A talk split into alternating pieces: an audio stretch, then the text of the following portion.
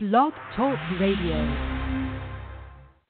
And see, last week I started talking before it came in and said to our off the shelf listeners, before it came in and said Blog Talk Radio. So I always learn to wait with a little pause, but just learn to wait so I don't get cut off when I'm when I'm talking, and that comes in on it. But I want to welcome everybody. This is a very exciting time of the year. We have a wonderful guest on deck for you, and this is the holiday season. So next next Sunday is Christmas. It came up that fast, didn't it? It came up that fast. For those our loyal listeners, I I always like to pause and thank our loyal listeners who've been with us for over 12 years. We're going into our 13th year, so I want to thank all of you. I can't thank you enough. I hope you've enjoyed the ride from where we started out at Blake Radio, and that they they play the smoothest jazz over there to here to Blog Talk Radio, and those who tune in via iTunes and however you tune in to Off the Shelf. I just say thank you, thank you, thank you. Hope you're ready for the holidays if you celebrate the holidays and that you don't run yourself too ragged. For those who are just tuning in to Off the Shelf for the very first time, I want to thank you as well. And you're listening, my friend, to the Winning Book Radio Show, Off the Shelf. Welcome, welcome to this Saturday, December the 17th show. I can't, I can't thank you enough for joining us. I think you're going to be excited about our guest today. I started doing this a couple of months ago. This is a a, a thought just to drop in, something you can think about, or you can say nah and toss it to the side. But something I want to leave with you, and I, I try to pick up thoughts that I think will be beneficial and advantageous to you. And today's thought is we should not give up, and we should not allow the problem to defeat us. It, it, we get so tempted to do that. We should not give up and we should not allow the problem to defeat us. And that is by APJ Abdul Kalam. We should not give up and we should not allow the problem to defeat us. Off the shelf listeners, how good of a mystery sleuth are you? Do you think you can finger the person who's responsible for the murder that cloaks Raymond and his friend's life and love pour over me? I also want to ask you how much you value relationships, uh, the complicated relationships, particularly. We like things to go. We have a plan in our mind. I think every human has their own plan. Then we know we had a creator's plan. And then when you go into a relationship, you got another plan coming in. And all three generally never agree. you have conflict. But how does how do relationships when you go into a relationship with somebody it's going to change you because everybody's coming in with their plans their beliefs their motives what they think will make them happy and they don't they're rarely all the same if you value relationships in the beginning of of love program you're going to see right away right right off the bat a father and a son the the he, the father's raising his son as a single parent and and the 1980s when that was not common. It's not even common now because the little boy's mother left when he was two years old, and she left to start a relationship with another guy. So the father has untreated alcoholism. You're going to see right off the bat the the the conflict between a relationship between two people. Here, this starts out a father and a son. Then the son goes to college, and he meets the love of his life but how has his childhood set him up for this relationship? And then again, there's that murder mystery and five awesome friends that Raymond Clark meets at college in Pennsylvania. If you value relationships and you're one of those people who just want to read and figure out who did it, who did it, before it's revealed in the story, I think you're going to love Love Pour Over Me. It's in print and ebook format. You can get it you name it, Barnes Noble, Amazon, Walmart, you you any place in e that sells ebooks or print books, you can get Love Pour Over Me. If you want to get it at a bookstore and you don't see it on the shelves, just go up to the clerk and say, I'd like to get a copy of Love Pour Over Me by Denise Turney. And they can order you a copy because it's carried by the largest book distributors in the world. And I hope you go out and get yourself a copy as a holiday treat and let me know how you enjoyed Love Pour Over Me. And now, let us go and meet our very special off the shelf guest. This is what really excites me and keeps me going with off the shelf for 12 years. A lot happens in 12 years. You can best best believe that. This is what keeps me going.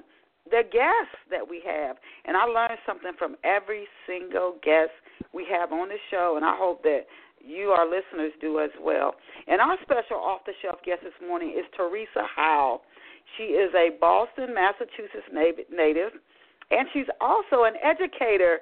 Teresa is the author of the novel That Church Life, and, and, and what a great title.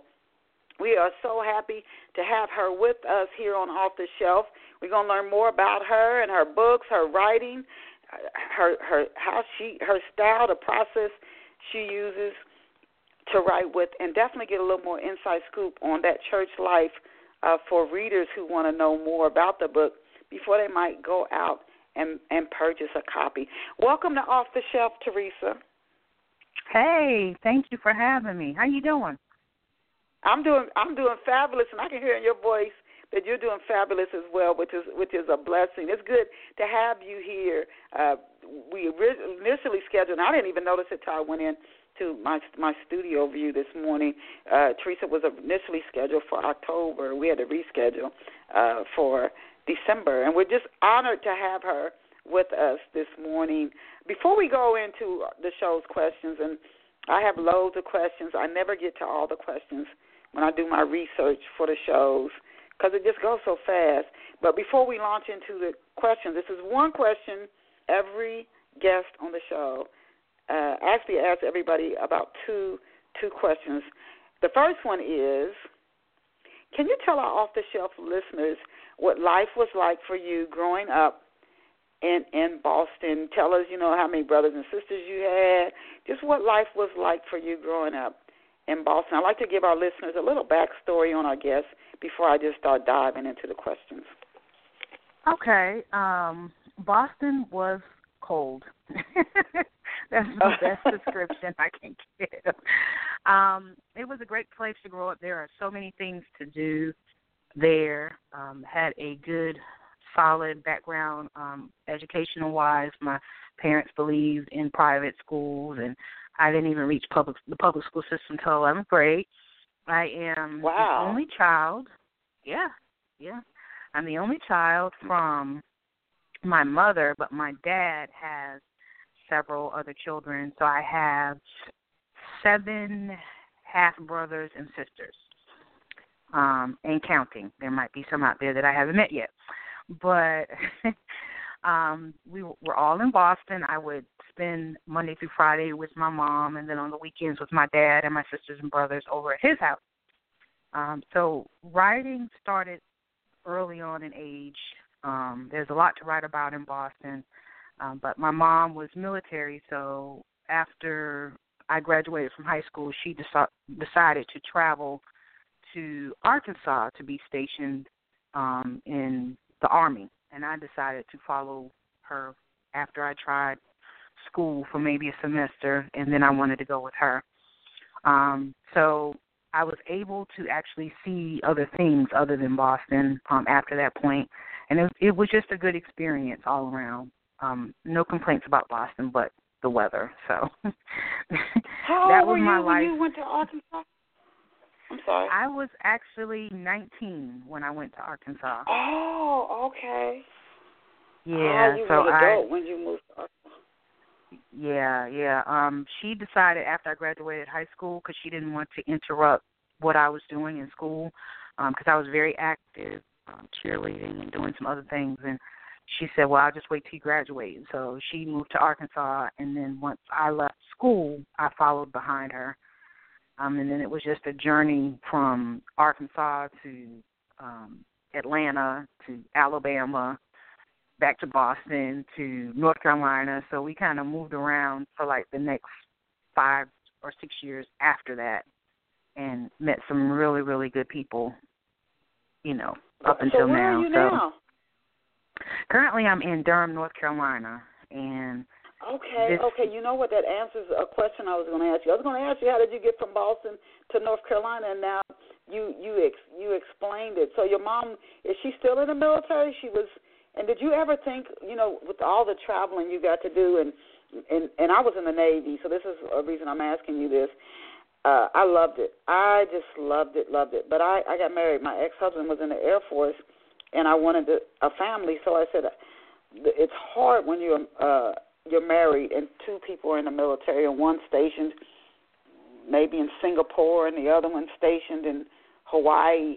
That's hard on a kid because that then you can't see your parent on the weekends. It's just too much distance uh, between right. you.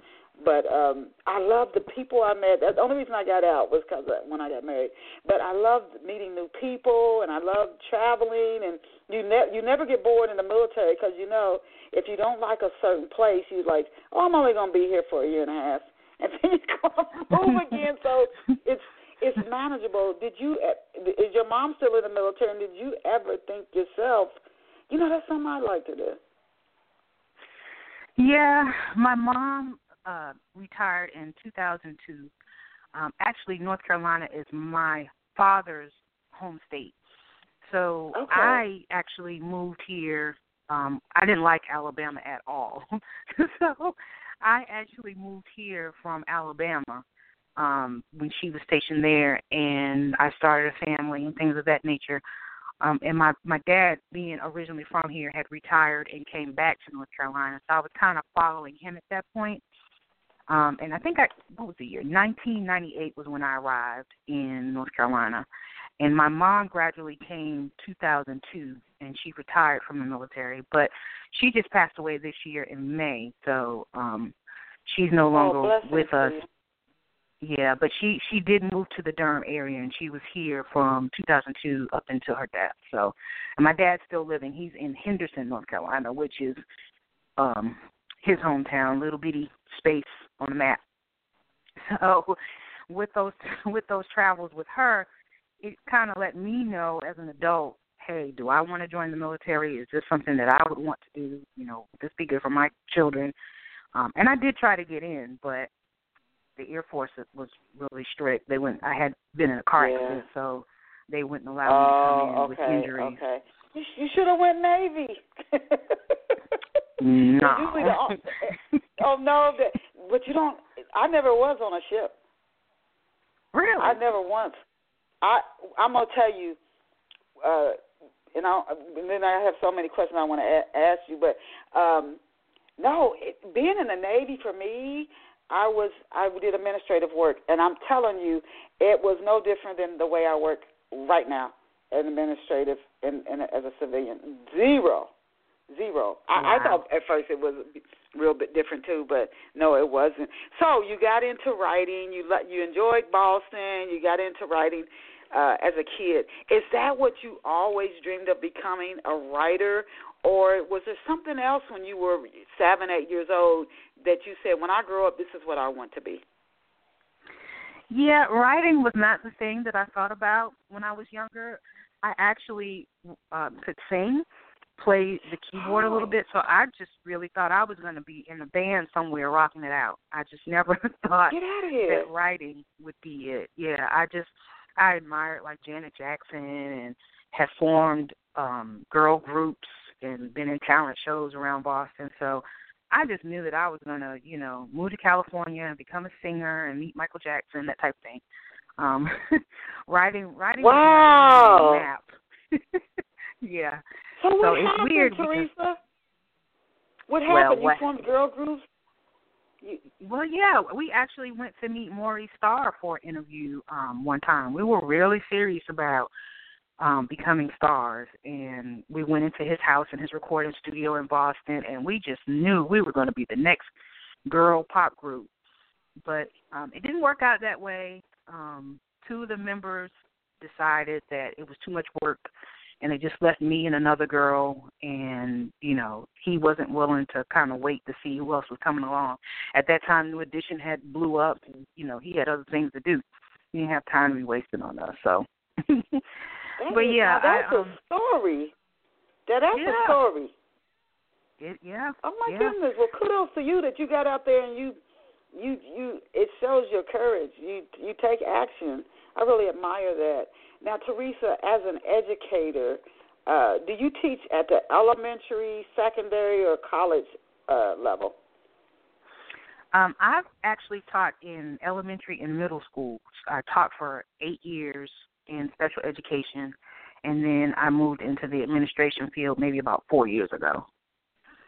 Oh, okay. So, yeah. So my next question to you is, how has teaching? Well, first of all, before I go that far, what were the you said special education? So that was general across the board, or did you teach mm-hmm. special education math, special education reading? Was there a particular topic, or was it just general? It was across the board, um, depending on the school. Like elementary, you, you kind of stick to math and language arts when you're teaching children with special needs. And I taught from what they called a resource setting where you pull kids out of a regular ed classroom. I've taught self contained where, you know, it's just me and 12 children and two teacher assistants. I've taught a behavior um behavior class, children that, you know, wasn't really um mainstreamed because of their behaviors. So it's anything in special education I've taught it. and oh, I really okay. like and I, um yeah, I really like K through eight better. I've never tried high school. Um, too afraid of the tall kids because I'm short, so never wanted to go that far. well, I thank I thank you for um, for your service. My sister's a school teacher, and I know it's not it's not the easiest thing, but I I do. We teachers are are, are important, and they have a lot, a tremendous impact on kids. I don't even think teachers know how much impact they have on kids. I, I don't. It's you will always remember at least one of your teachers for the rest of your life. I wanted yes. next my next question. So that's why I asked you about teaching. How has teaching given you a better insight, Teresa, into how people think? Uh, what motivates us, how we think, how our minds work, more about our behavior, and because that can help you develop deeper characters as a as a as a novelist. So how has teaching helped giving you a more or sharpened insight into into people? That's a very good question um, because undergrad, my major was psychology. So I was always walking around analyzing people before I even got into education. Um, and then education dealing with um, students with disabilities and the, the parents and how they deal with the situation is is very interesting on their view of what their child can and cannot do. Um, so taking all those things into account when I write, I like write, writing mystery and suspense thrillers, and that's what this book is about. Um, it's it's basically a lot of twists and turns within the church, and I noticed in life on the psychological part how people um, really take into account on who's responsible for what. And so that was in, in my writing. You can see, okay, this character is is just irresponsible. She's really not thinking about the church, and and it, it made me think deeper about you know how people receive you in different settings. Because um, even though you're the teacher of, of special education, parents who are um, have special needs children don't always see you as the expert. So it's it's it's a very interesting oh. field. Oh yeah. Yes, they they feel they've been with the child since birth. You don't understand why little Johnny is like this, and you know I know you're teaching him every day, and you spend six and a half hours with him, but I know him best, and I think you should do it this way. So oh, the the perception of what what they can and cannot do is so interesting because you have some who their children may not be the greatest learners, but the parents want them to go to a four year college. And then you have some who their children can really do the work, but they don't have those same goals. They're like, oh, we just want him to get out of high school. So, yeah, perception on different again, levels that's helping me to write. Wow, and th- you know that's interesting that you said that. Uh, if anybody's tuning in off the shelf, as a parent, you do have to look out for your child. You have to also be honest, and teachers have have that skill set that a parent, from an education standpoint, doesn't have may not have as much depth. But I would say don't ever let a teacher tell you your, what your child can do. Because some teachers, if your child's in special education, they might say, oh, they should go to technical school or get a job driving a bus or whatever. And you're like, whoa, wait a minute. You don't get to determine what my child can or cannot do. Exactly. And yeah. So that that's that's one thing I would definitely tell people uh to look out for. Now you write Christian suspense novels. You just said you like to write your mysteries. It's not just uh, a novel where there's a lot of dysfunction. You know, a lot of books. The more dysfunction, the more they think they can uh, uh draw in readers. But it's, it's a true suspense in, in in this in the Christian novels, which you you said your first one. It, it's centered in a church, but I wanted to ask you, what attracted you, uh, Teresa, to Christian mysteries? Don't hear a lot about those. What attracted you to it? Well, that was one thing because I wanted to be unique. and the other thing is I grew up in the church and so I've seen a lot of things happen. So when I first started out I was thinking of nonfiction. I was like, Well let me just tell this story about how this one church was and then, you know, it just came to me, what what reader wants to hear negative about church? So how about we turn this into a mystery slash kind of situation to where people can just relate to the story. They they've been in church all their lives. Yeah, I know somebody like that. Um, Sister so and so, she acts just like this character. That that's more receiving than saying, well, the church did this, the church did that. So um, it's it went from a place of I guess I, I would have to say anger because at the time I was going through something with the church to something that was very received, very um, comical um, in certain parts, and um, a, t- a page turner. So I think that writing suits me well, um, and it's worked for me. Um, it dropped May 26th, and it like soared within over a month. You know, it was in major places. So I now see that's probably my niche and something I need to stick with but I really like building up that suspense so you could think, you know, what's going to happen next in the book. Okay, okay. So can you who who is in introduce us to who's in the church gal crew at Mount Zion Holiness Church. And before you go and introduce us to who's in this crew, is is this is the story that church life or this crew? I'll just say this crew is that based on anything in, directly, indirectly, or any way upon a real life experience you had at a church. This this church gal crew. well, yeah, maybe. um, I can say that each character probably has five or six experiences in one to what made them the character. Um, but it doesn't like point out one particular person I know. It's just like several different events or several different people. So these three girls, they they are in the South, um, and they're in the Southern Holiness Church. Um, one is a preacher's kid. She grew up in it. This, this is all she knows, and that's the main character, Missy. Um, and then you have Natalia. She's been back and forth, hasn't really been faithful, doesn't really like church, but her dad is one of the deacons there, so she just happened to kind of have to be there type thing and she's the feisty one. She's the one that has the attitude, like, why are we here? and then you have um Michelle. She's the more passive, passive aggressive, um, kind of quiet. She's a musician, likes to play, um, and she's very overprotective of her friends.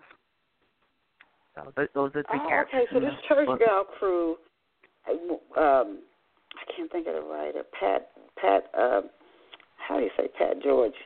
She, I love her, her, uh, her, her books. That she just her series on different things that happen in church. So I was thinking when I heard Church Gal Crew, I'm thinking right off the head. Okay, are these a group of gossipy women who just look to start a bunch of trouble in church? If you told them they were starting trouble, they would they wouldn't even think they were. They would tell you they were just devout Christians. Always are starting starting things. Uh, so it sounds like that's not their makeup. One is very no. protective. So they, they they're serious about their walk with the Lord. It sounds like this church gal crew. Well, two of them are. Um, one of them, she oh. just care oh. less. she's just in it because this is just like I said, her father's a deacon and she's been long time friends with these girls. Um, but she she is like she makes up a lot of the story, and for some people, for some reason, people like her the most. Um, because of her oh. rebellion attitude. Yeah, she's always. Everybody's always saying, "What is Natalia gonna do next?" I love Natalia. Like, like I'm so glad you made her because I guess they can relate to her because you see so many people that kind of just go to church for habit because um, it's just the, the thing to do on Sundays in the South, and she's more like that character.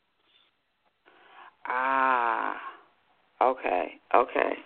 So, so can you tell us a little bit more about some of the other characters? I know you told us some of the some of their interests, but what is it in particular? Not just like saying uh, one of them likes to play the organ or the piano, but what is it in particular? Maybe it's there's a, a goal, a desire they have to reach, a fear that they're dealing with, a personal conflict, without giving the story away. But what is it about these characters that keeps readers turning the pages? Well, Missy is the one with all the drama and the conflict. Um, and she's the reason why the, the pages keep turning because she's the center of it all, and they want to know what's going to happen to her next. Um, each chapter, it, it starts in her voice. So each chapter is basically what is she doing, and especially like in chapter one and two, you have to really find out what's going on with her and and why is she acting like this. Um, and then once you find out, oh, this is what's happening. So now let me go into chapter three. And so each so many chapters, it kind of evolves with her issues because she has a lot of issues. her and her dad, they have a lot of issues. so okay. her dad is is the preacher of a church. This is a a mega church in um, oh in current times. Okay. Yeah. I, I started off thinking about well maybe I should start like something in the seventies, but then I said that was really hard to find proof or material when you start researching about the seventies, especially when you were, were a little girl back then. So I said mm-hmm. let me let me bring it to present time and to work for me better. But yeah, Missy has a lot going on, and a lot of the reviewers say she needs a therapist. So um, ah. yeah, she she she has some issues. some serious issues. and she she's a, she she keeps the book going, but again, for some reason they're stuck on Natalia. Like even though this is about Missy's life, they want to know what's going to happen to Natalia, and why didn't you tell us a little bit more background about Michelle? Um, but in part two is really all about Michelle, so they'll get to see. In part three, it'll be all about Natalia. Oh, I was going to ask you. Okay, so how long has Natalia Freeman been attending Mount Zion Holiness Church, and why is she the leader of the crew? Did she did she start the crew? Did they elect her the leader, either by vote or just something that just happened organically? And how long has yeah, she been just, going to the church? She's been there all her life as well, um, off and on. She hasn't been consistent, but she's basically chosen as the leader because she kind of like puts everybody in check. Like when she sees that they're doing something ridiculous, she kind of draws them back into reality and like, look, this is not what you're supposed to be doing. Um, so she's kind of like the the mama of the crew, so to speak, Um because um, she's always kind of putting the girls in check. It's like, look, you don't need to be doing that, or you don't need to be messing with that dude. so, okay. How old are these women in the in the in in this crew? How how old uh, are they, and how much of an impact do they have on the other members in the congregation? They are in their it's about 27 to the ages of 27 and 28. Okay. Um, that's their age in the book. Um, they they have Natalia doesn't have an impact on the congregation at all um, because she is just solely there because this is something that her friends keep telling her that she has to do. So she she doesn't even try to participate. She doesn't mingle with any of the members. Um, Michelle has a great impact because she's a uh, marvelous musician, and they adore. You know, she has some really good skills, and like when she's not there on a Sunday morning, it's like service different because she can really, really play. And of course, Michelle being the um preacher's kid, you know, the legacy is supposed to fall on her. And so, Mhm. you know, she's always being um ridiculed or judged based upon her father's expectations. So they look at her a lot. They watch her every move. Okay, and you said her father's expectations. Is her father tough on her as well? Yes, he's he's really concerned about what other people think about the Jones family. Like it really um makes him upset when the community finds out something negative about their family, and he hides a lot of stuff. Hides a lot of stuff. Wow. Yeah, you can see now. See, this is why when I when I interview guests here at Off the Shelf, one thing I learned even as a writer myself, as I go into interviews, you get when you learn more. Writers are so afraid sometimes to give away too much detail about their books. They're afraid, oh my God, I'm gonna tell the whole story and won't nobody want to read it.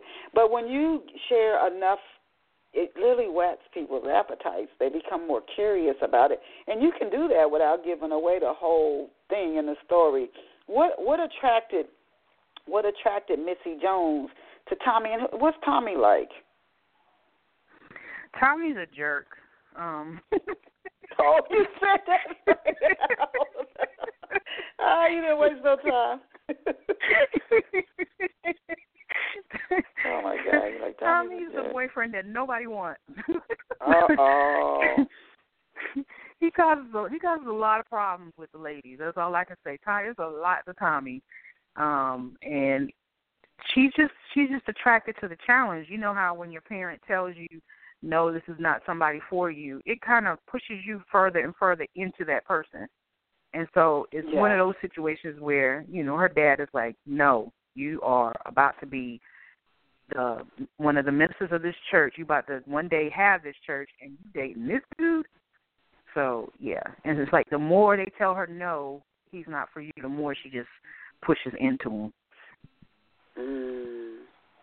Okay, so she's kind of like turned on by the bad boy, the bad boy thing. Uh, yes, yes. Does she stay with Tommy even after their relationship turns abusive? And if she does stay, then that her, you know, we we do what this is what studies have said.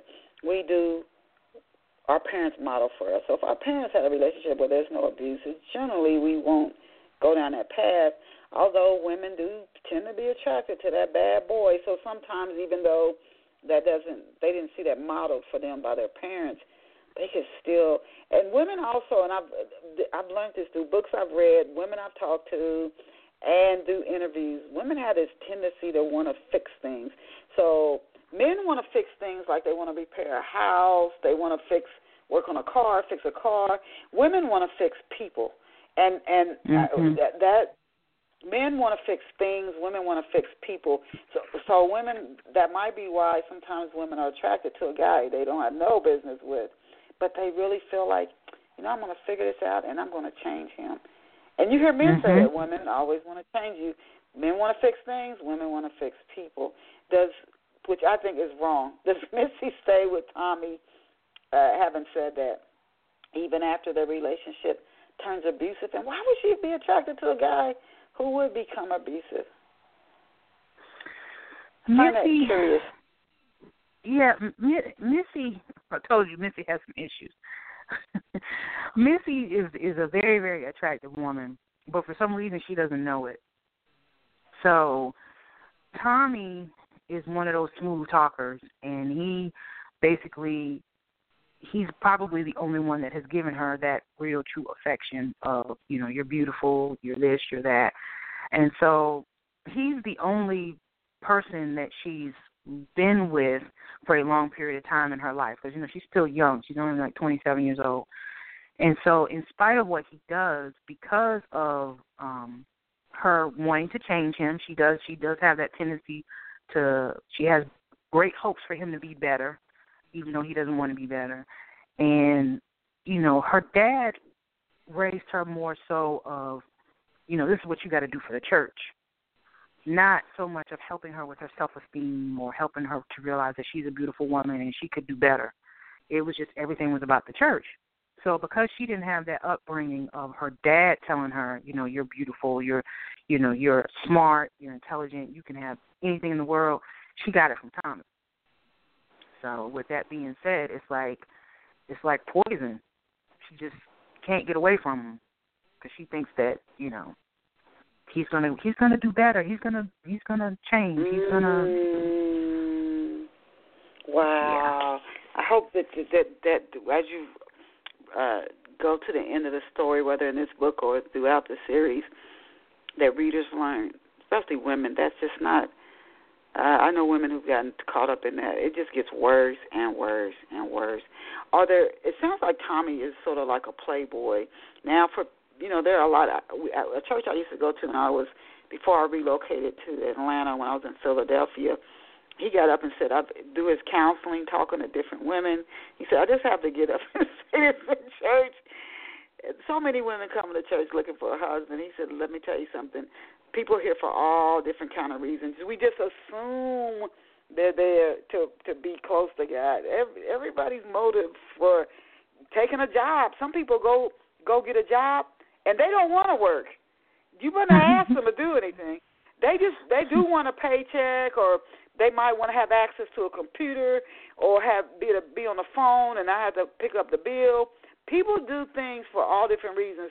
You say, well, somebody going to get a job, they want to work. Uh, not necessarily, and not everybody mm-hmm. who's going to church really is going there seeking the Lord. So that said, I wanted to ask you next for so many women who just do assume he's in church, he's he's got a heart for God. Boom, done in the story but that's not reality. Are there any mm real life any real life playboys in the church? It sounds like Tommy's one. I mean, where their intent coming in is these gullible Christian women. They just as easy to drag along as you can imagine. I'm gonna see how many of them I can get while I'm here for maybe 3 mm-hmm. to five years. Is that is mm-hmm. that is that the situation here at Mount Zion? yes, because Tommy has a gift to play. He's a musician. He has a gift, but you know, gifts come without repentance. So he his attitude is, I am here to get a paycheck. I'm, I'm not really here to really listen to what the preacher is saying. I'm just here to kind of go along with the service, play, let these women see me. And Mount Zion is a sister church of several other churches in the area, so he plays at these different churches. And what ends up happening in his contact of going to play at these different places, he's meeting all these women, and he's a very very uh, attractive guy as well. So you know, uh, he's a he, and he's wow. a smooth talker. So it, it's nothing for him for Missy to be sitting right there in church with him and him to you know pick up other women during that service. That's you know that it's just what he does. oh God, Tommy, Tommy, Tommy. I know. I, oh my God, Missy her parents must be like, especially her father, ready to pull his hair out. Did you now these char- your characters? As again, this is this is one of the joys I get out of hosting off the shelf as I learn more about the book. It just the story starts to come alive. Now, did you base any of your characters? And they seem like they're very different, your characters, which is good. Did you base any of them though on or any events that happened in that church life from real life people or any real life events? I know I asked you that about the, the the crew. Was that based on anything real? But are any of these people, when you look back, can you say without calling anybody's name? Oh yeah, that was definitely based on mm-hmm. somebody at mm-hmm. this other church I went to, or any mm-hmm. real life even events in the story that it's. I know it's a novel, but there's maybe an event that you can say that really did happen but uh, I just kind of put it in my novels. Well, I can tell you the the label that um, male musicians have in churches is some of them. I'm not going to say all of them because somebody would slap my hand for saying this, but through my lifetime, my experiences, a lot of the musicians that I have ran into or seen in churches are the players. They are the ones. Really? That, you yes, know, I never. I they, would. Wow. Mm-hmm. It, do, well, let me ask you this, Teresa. Do you think that's just a big church, or is that also in smaller churches? Yeah, it's also in smaller churches because the thing about it is that's not the only church that most of them play for. So you know, it's it's a job. It's considered a job, and they're they're getting and a lot of churches are paying them to play. So they might do, you know, a eight o'clock service at this church, and they might do an eleven o'clock service at this church, and they might go somewhere else at three o'clock, and they might have an evening service where somebody wants to pay them because you know it's hard to find really really good musicians so they ended up they end up going from like church to church to church meeting different women different you know, ages, uh, different desperations. And I have some musician friends, and I can tell you that um, they leave they lead a wonderful life. really? Oh my God! You know what? You just I would never. I I gotta tell you that that's a surprise. And I I was a church clerk at a church for ten years, but we had the same. The person who the our musicians were members of the church, and they only played at the at, at the church I went to. So I don't know if with them that was the case, but oh my goodness, you bring out a good point. You bring out a good yeah, point. And I'm not saying every musician is like that, everybody, because I do have some musician friends that are married and that are very faithful to their women. But I can say the ones that have no intentions on finding a wife, they are they love it because they move around and they see and and let's be honest, in church, it is about ninety percent women in most churches, yes. whether they're big or small. Yeah. So you know, it becomes yeah. a meat market for some musicians, and it's yeah. you know they just especially when they're young, they're like, "Ooh, this is good. This is good stuff." and you know, this is hopefully through uh, what you share in that church life and uh, your other writings, it'll wake women up so that women aren't so gullible. Oh my God, some of us are just like so naive. It's almost sickening. It's like, oh my God, mm-hmm. please. So hopefully, yes. hopefully that, and it can hopefully spare somebody heartache, whether they have an affair with a minister or a pastor or a deacon or a musician, and they they just because they're in church, they think it's going to turn out right, and they they get their heart broken. And what city and state, yeah. Teresa? Uh, this helps set the, the scene for that church life as well. What you said is a mega church. How many members are at Mount Zion, and in what city and state is the does the story take place in? So I placed it in Durham since I've been here for so long. Um, there's a lot of um, church here, and it was easy to write about Durham. Um, I could have wrote it about Boston, but you know, I just maybe Boston for another book. But Durham was the is, is the Bible Belt um, church. Going to church is a ritual. Um, the thing about the musician thing that is definitely prevalent here and in Mount Zion, the membership is like over a thousand. They're actually um, they're on TV. They're doing um, broadcasts on major networks on Sundays.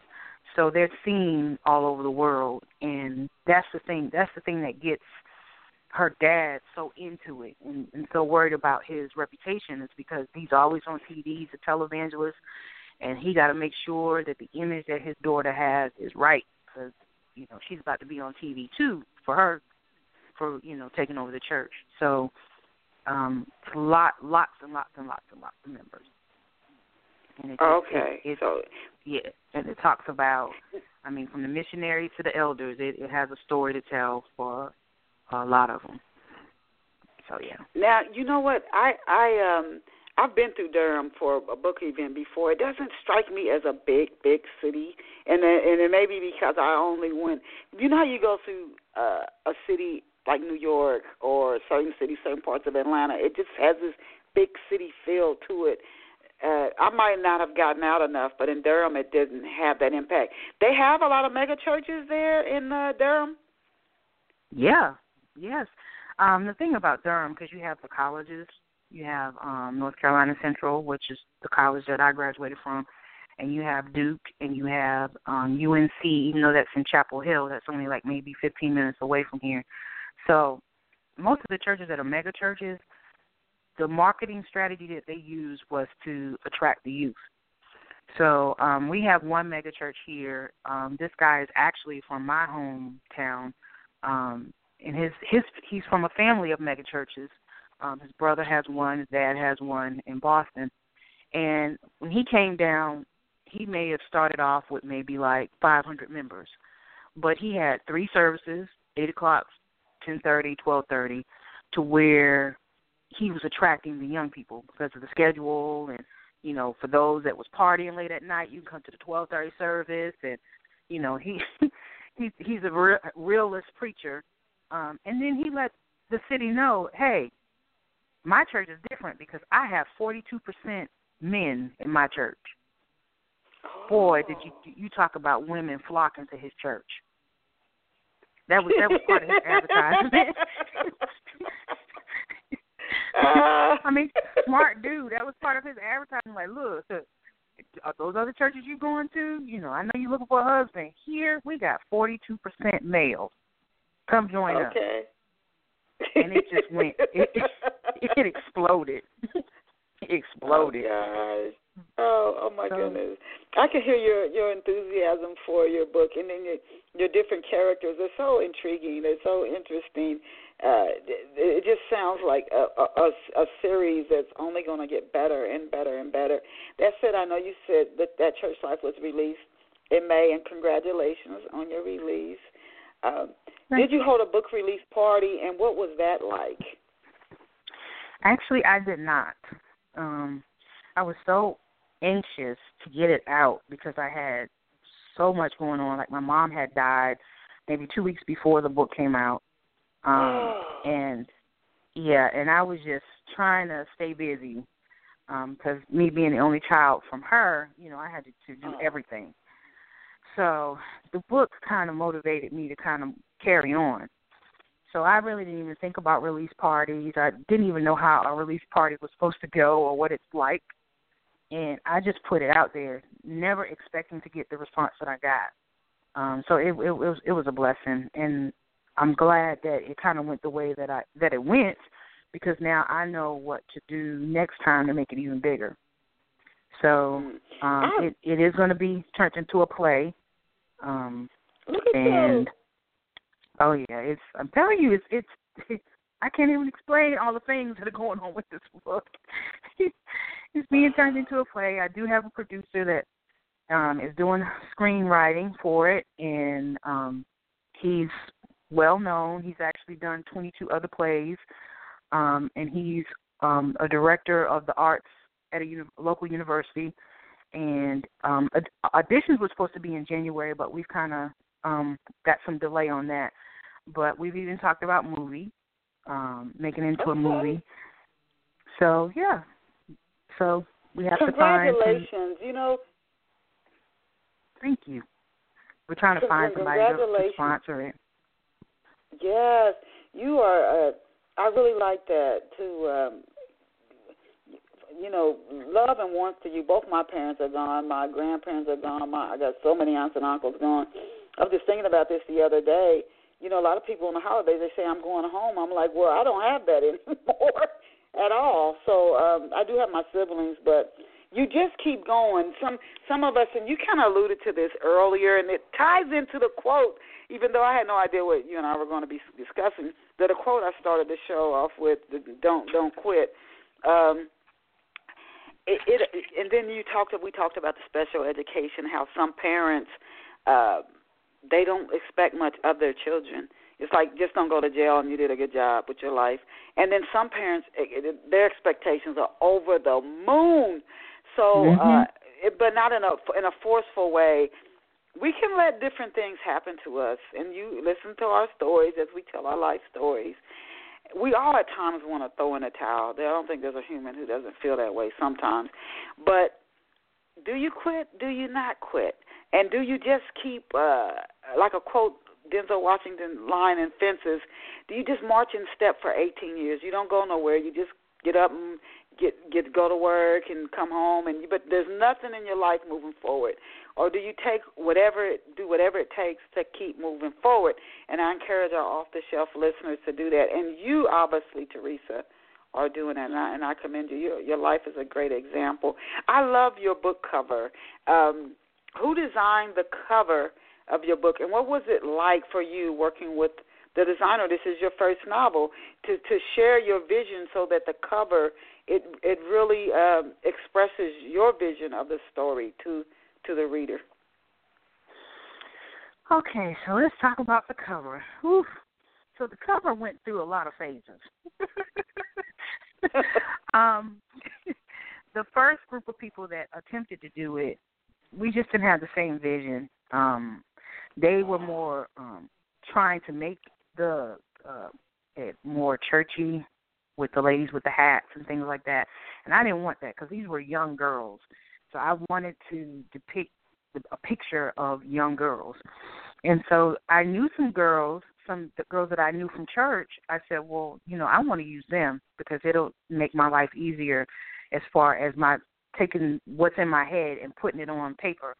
And so uh, we moved away from that particular company that was trying to do it, and then I uh, started working with the guy um, Justice Young, who um, he also writes books as well, and he does graphic design, and he's really good at what he does. But the pictures that I gave him were not of good quality because um, I didn't know any better. I didn't know about pixels and all that other stuff. So he did the first book cover, um, which the girls were just kind of next to each other, and you had like a church scene on the bottom. Well, when I started doing distribution, people like uh, Books a Million were saying we cannot take this book because the picture is not clear. So I had to okay. then search for another designer um, with a, a different architect of, of how they do things, and that was um, this guy by the name of Maurice Scriver. He's actually the guy that he does all of my um, promo stuff and banners for Facebook and all the other stuff. And so he's been doing covers for years, um, very experienced. And he said, what you need to do is you need to have a photo shoot. Stop trying to get these pictures that these girls took with their phones and and make it a and make it a quality picture. And so that's what I did, and it was a good thing that I did use real people um, because all we had to do was come together, do a photo shoot. Um, and this um, young guy, last name um, Royster, who was the photographer, did an awesome job. Sent the pictures to Maurice, and then Maurice created um, the new book cover that you see. And he also created um, part two. That book cover is floating around um, with the coming soon to it um, caption. So he does an awesome job with with anything he touches. Like I'm so amazed at his banners and um all the different things that he does and he knows that my signature colors are purple and gold. So as you can see he really pulled that out in that book and mm-hmm. really You well. know, it's so important. The cover is so important to any authors listening because I've actually that a, a, I actually recently bought a book almost solely based off the cover. the cover of a book can land you a sale. I'm telling you, if, if, if it can help to tell the story, and if it's very well done, it can. If if you sold like ten thousand copies of a book, you might sell like one or two thousand that were literally driven off of the book cover, almost solely and completely off the cover. So that the cover is very, very important. When you work with big publishers, they don't tend to let writers uh, get involved in the cover because they they've been doing it so long. They say we know it sells, we know. And then I've seen some covers from major publishers that I thought, mm, no, nah, I don't think they hit the mark. but they'll tell you you can't get involved. So it's good that you were able to get involved in the development of the cover. We we were coming down to less than eight minutes left into the show, and I have so many other questions to ask you. But I definitely want to get to a few marketing questions for our listeners who themselves are looking for better ways to maybe market their books. They they may be getting ready to come out with their very first novel. And you said you've learned things, um, you know, as you've launched that church life. But can you tell us from what you've learned so far? The book just came out in May to our listeners. But can you share three to four marketing uh, steps that you've taken so far that have been effective for you in getting the word out about that church life? Well, always do your research um, because you, there's so many scammers out there that that will promise you the world and can't really do much for you. So, what ended up happening to me was um, I started writing last July, well, in 2015, and because I didn't know anything about the literacy world or anything about what was going on, I kind of latched to some people that I thought that they knew what they were doing and ended up wasting a lot of money between July and December.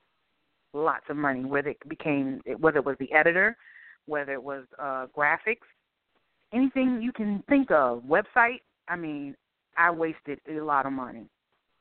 And that can make or break an artist because you know, you can get discouraged after you done spent a thousand dollars, and you're like, you know, listen, yes. I'm not gonna do, I'm not gonna go through with this. but fortunate enough, you know, I have that drive to where I was just not going to be defeated. I just look at it as this is just the devil. There's a reason why he does not want to come out. It must it's going to be something great for me to have all these setbacks. That's how I looked at it. So the okay. biggest thing is research. Yeah, and you you can't everything. Even though people refer people to you, that doesn't make it good either. You still got to mm. go and Mm-hmm. research their work because these Yes. people were referrals. So you know, Oh. they didn't do they didn't do good. Okay. not at all. Um, Okay. not at all. so, and then you have to find out what you like because I think my biggest thing was I knew what I had in my head, but I didn't know how to describe it to you. So it's hard to find somebody that understands your thinking process of what you want. Like Maurice, I can tell him I never have any idea on what I'm going to do when I when I talk to him, and I say, look, I just need a flyer because I'm going to New York to do this. Well, what do you, what do you want it to say? I don't know. Well, because because we've worked together for so, for so long now since January, he now knows what I like and what I don't like. So it took um, a minute to get to, to gain that relationship to get those things out of me. Um, and and you have to figure out you know what you like and what you don't like because you're going to spin your wheels and spend a lot of money if you don't. Okay. So- you know what? That's excellent. That's excellent advice. So the research, and then uh, a couple of other tips that you found to help you with marketing your books.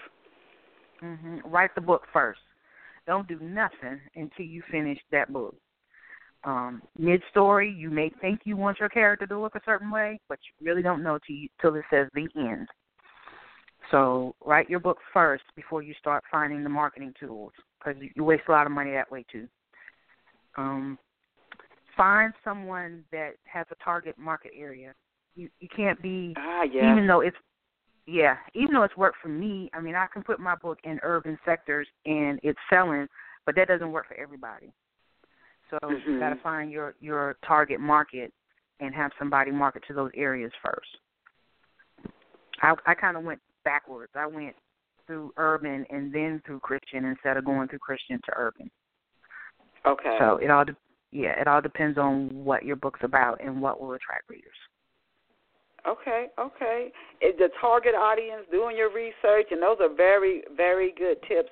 Two more questions, really. Well, three more before we uh, close. We got less than three minutes. What have readers been saying about that church life? And then I have two more questions before we wrap up. When when is part two coming out? That's the biggest question. Okay. Mhm. It's a uh, to be continued. And that's a great story. compliment. When when is when is part part two coming out? Do you have any upcoming speaking engagements, uh, Teresa? Are you going to be appearing at any book events? Are you going to be at any book club events? Just any other interviews that you have coming up? And if so, could you share some of those upcoming events with our off the shelf listeners? Yes. Um, December 23rd, I'll be on Nia Rich's show, um, radio station out of California. In January, I will be in Charlotte on their local TV station, a local radio station. I don't have all the names just yet, and a Barnes and Noble there. Um, January 14th, I will be back in Massachusetts to um, Barnes and Noble in Framingham, Massachusetts. And then January 20th, I will be in Arkansas. I have a TV show and a book signing at the Book Warehouse that evening. So that's just January. Congratulations, Teresa. I'm excited for you.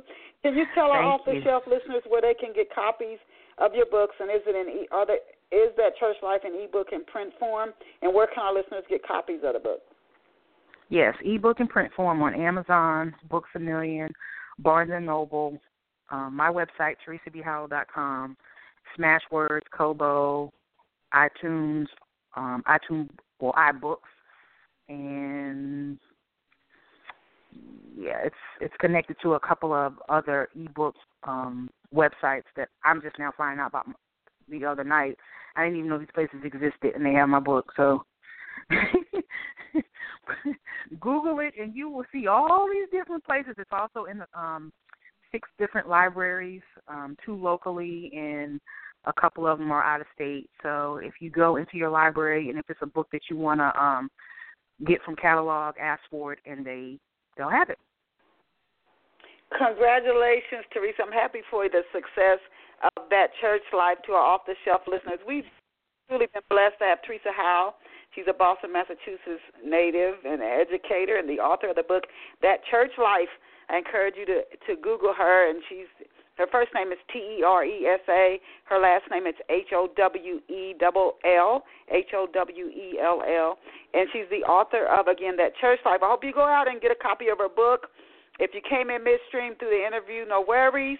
After it finishes streaming, you can go back and listen to the show in its entirety and share it with other book lovers. All right, so I want to thank everybody for being here with us, and I want to stop and wish you all a blessed, blessed, merry, merry Christmas. Truly thankful for Christ and Christmas. So Merry Christmas to everybody and and and and happy holidays. Believe it or not, next Sunday is Christmas.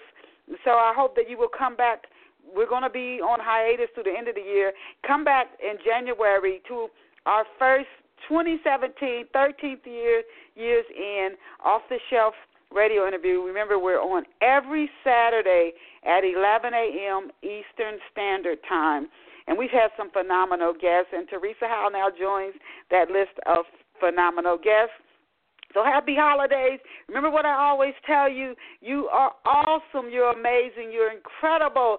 And that's the truth. And I hope one day you really accept that. Go out and create a fabulous day for yourself. Teresa, I'll shoot you an email. Bye for now. Bye. Thank you.